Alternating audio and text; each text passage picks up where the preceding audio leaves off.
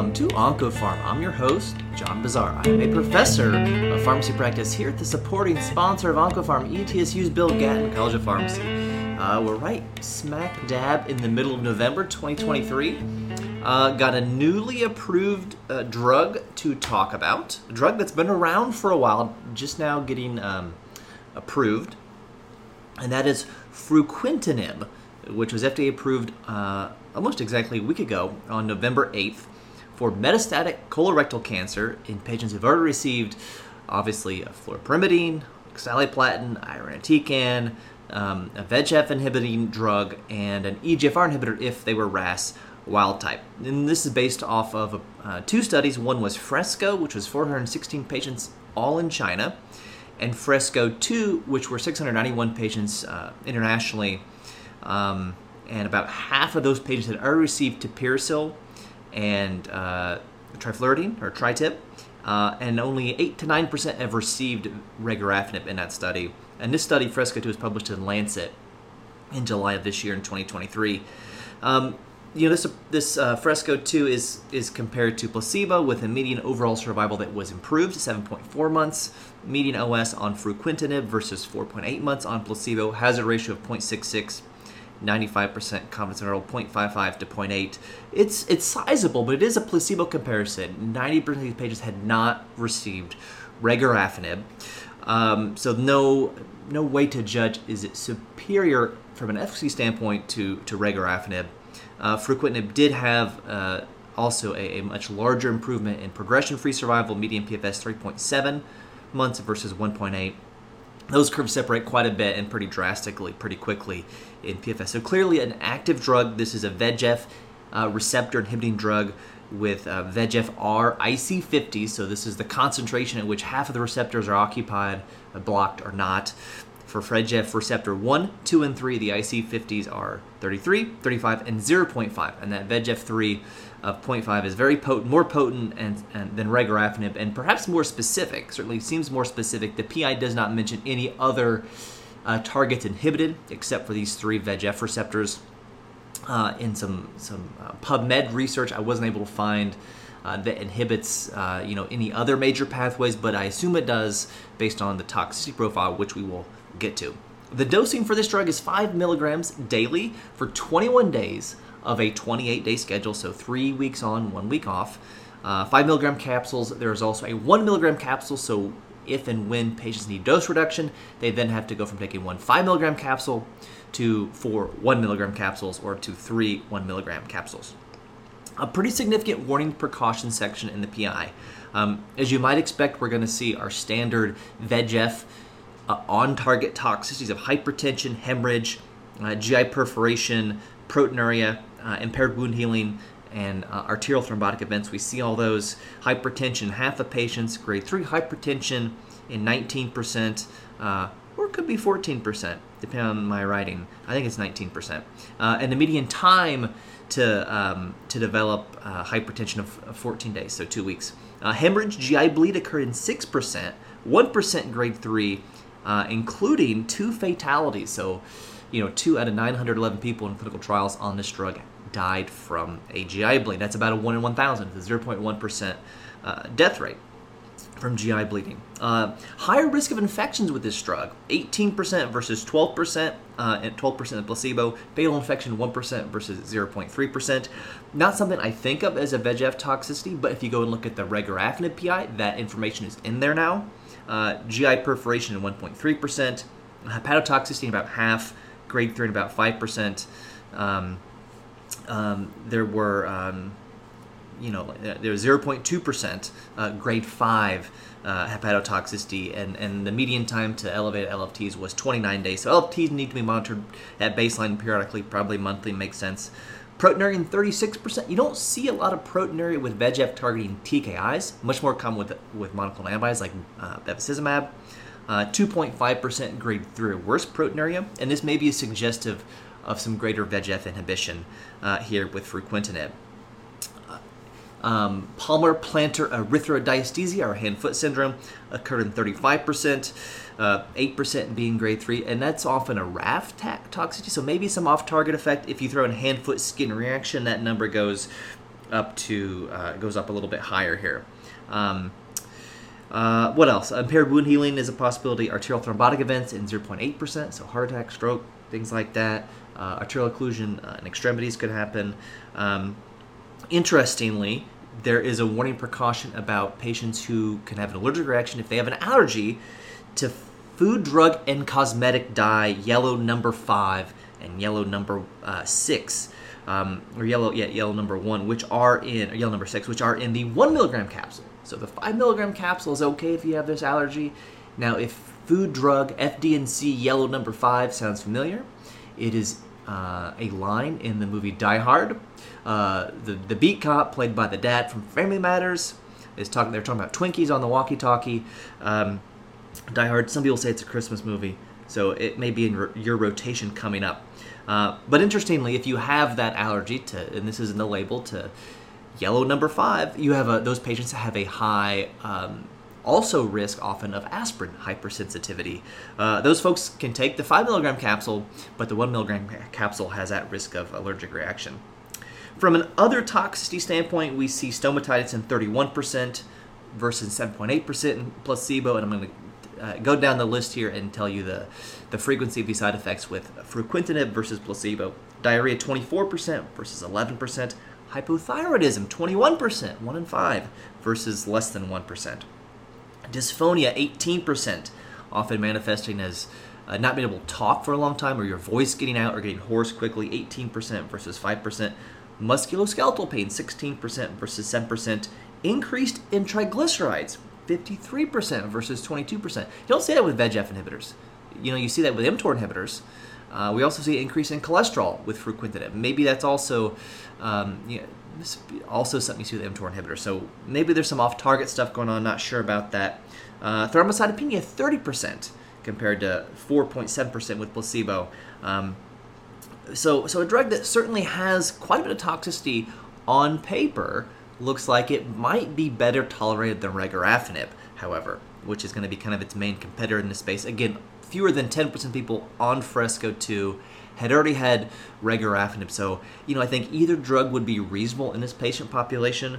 Um, you know, the folks with, um, with colorectal cancer uh, who've gone through everything. Now, of course, you know, tapiracil and uh, trifluridine plus bevacizumab is kind of now standard of care in this space. So another example of a drug being approved based on comparison, in this case to placebo, which is certainly not something that you would do in, in this study. So, you know, we feel very good about fruquintinib's activity in this disease space, but uh, it was kind of a low bar to clear in beating placebo. But I'm not going to harp on it too much because it's better than just, you know, phase two response rate data. From a pharmacokinetic standpoint, Um, you know, it has a half-life of about forty-two hours, so two days. So that's that's pertinent for those folks who maybe need a procedure because of the impaired wound healing uh, that is inherent with any V E G F inhibitor.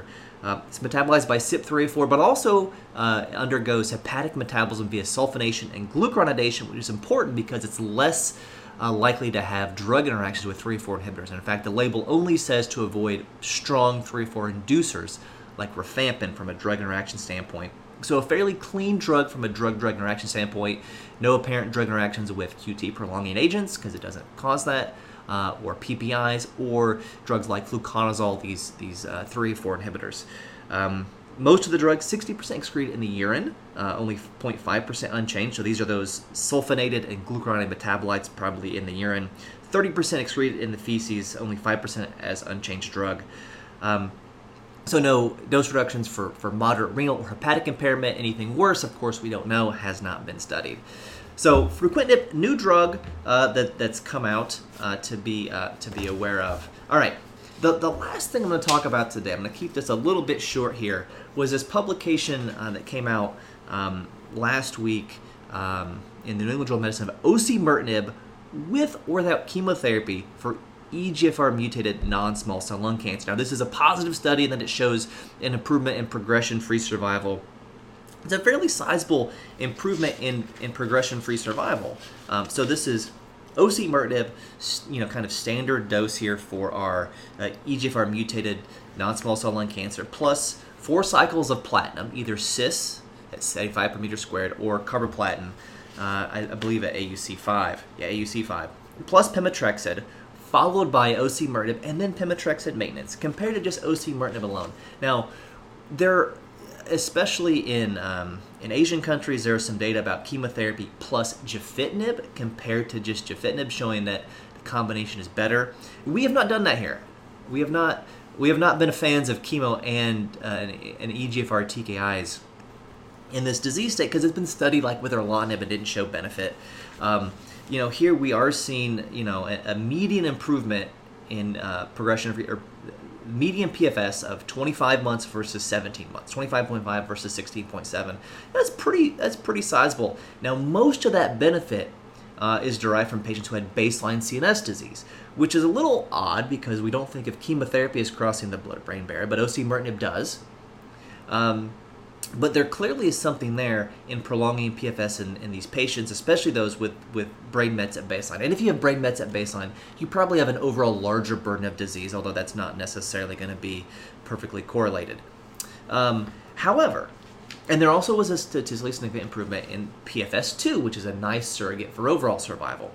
Now, the overall survival curves are pretty much perfectly overlapping here. And we're only, I think, you know, less than a third maturity of our overall survival data. So this is kind of the whole crux of why uh, you know we talk about the, these data and interpreting clinical trials, because uh, we don't know that giving chemo plus a T K I versus just T K I alone in this space improves overall survival. And that's kind of what we want. We want people to live longer or to live better. We don't know that yet. Now, we won't know that probably for another couple years. And so if you have a patient in front of you in clinic, newly diagnosed, there is a suggestion that this is the better regimen. It, they're they're more likely to, to live without their disease progression on a more intensive and more toxic and more expensive regimen than just osimertinib alone. We don't know in the long run if that's going to improve overall survival. So do you gamble and try to get on the right bus, thinking that this is going to be the better bus in the long run, when this bus may end up being more expensive and a harder journey, and not actually take you farther than just doing osimertinib alone, and then when they inevitably progress, then do chemotherapy, okay?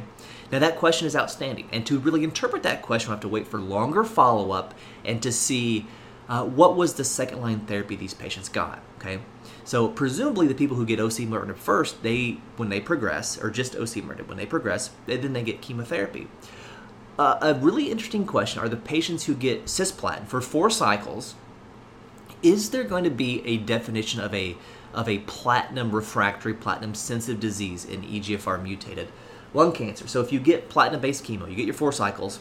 And again, the median P F S for the folks who are getting chemo and osimertinib is twenty some months. So many of these folks are going more than six and twelve months and then progress. Are you reintroducing a carboplatin-based regimen? Probably not with pemetrexed, because they've been on pemetrexed maintenance. But if you can do carbo, pemetrexed, osimertinib, and then osimertinib plus pem maintenance, and then you do a carbopaclitaxel, are you able to give platinum twice, in other words? And does that then have long-term overall survival benefit in these patients? That question, you know, we don't know. And I really don't have a, a you know, I could see how that could be beneficial in the long run. I could see how this maybe ends up having an overall survival advantage. I could not. You know, the, the O S Kaplan-Meier curve is is too mature, you know, at least initially for the first month. Osimertinib is winning compared to osimertinib plus chemo.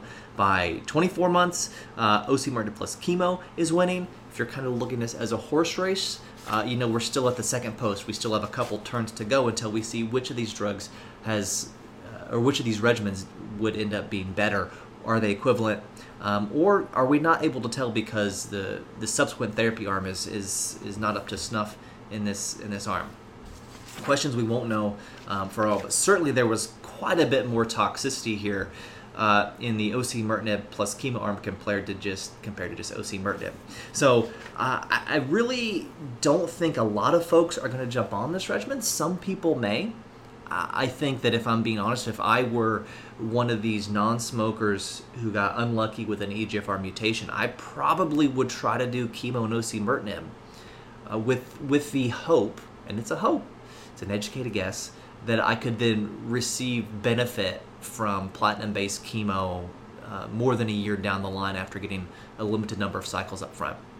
It also may be reasonable to do uh, chemotherapy uh, for four cycles and then E G F R. That's that's not recommended in the guidelines, but it is an option in the guidelines. If you start chemo and then come to find out later you have uh, E G F R mutated disease, this is something we'll follow to see. You know, certainly when when we get the follow up for this data uh, and see if, if guidelines change uh, in this space. But this is this is a little bit tough to tough to predict what will happen here with this overall survival um, uh, in this. Uh, in this E G F R mutated non-small cell lung cancer, because they do pretty well on just T K I alone. Uh, another possible argument for jumping on O C plus chemo before we have the confirmatory overall survival data is that maybe then, uh, because you get some extra benefit until they progress, that there might be a new E G F R T K I that has activity in osimertinib resistance. Um, and, and that's Uh, you know, an example of just trying to, each regimen you hope, each first-line regimen gets a little bit better, and then you get a better second-line regimen. Of course, that's also uh, a gamble and, um, and and maybe less of an educated guess about what will come next, but a hope. That is what I have for you this week. Um, thank you so much for, for listening. Um, uh, next week, uh, next Thursday, probably no podcast because uh, it'll be Thanksgiving here in the United States. So... Uh, give thanks. Uh, thank you for listening. Uh, you can follow me on the app formerly known as Twitter at FarmDeeNib, and you can follow the podcast on most social media platforms at OncFarmPod. And until I talk to you again, remember, doses matter.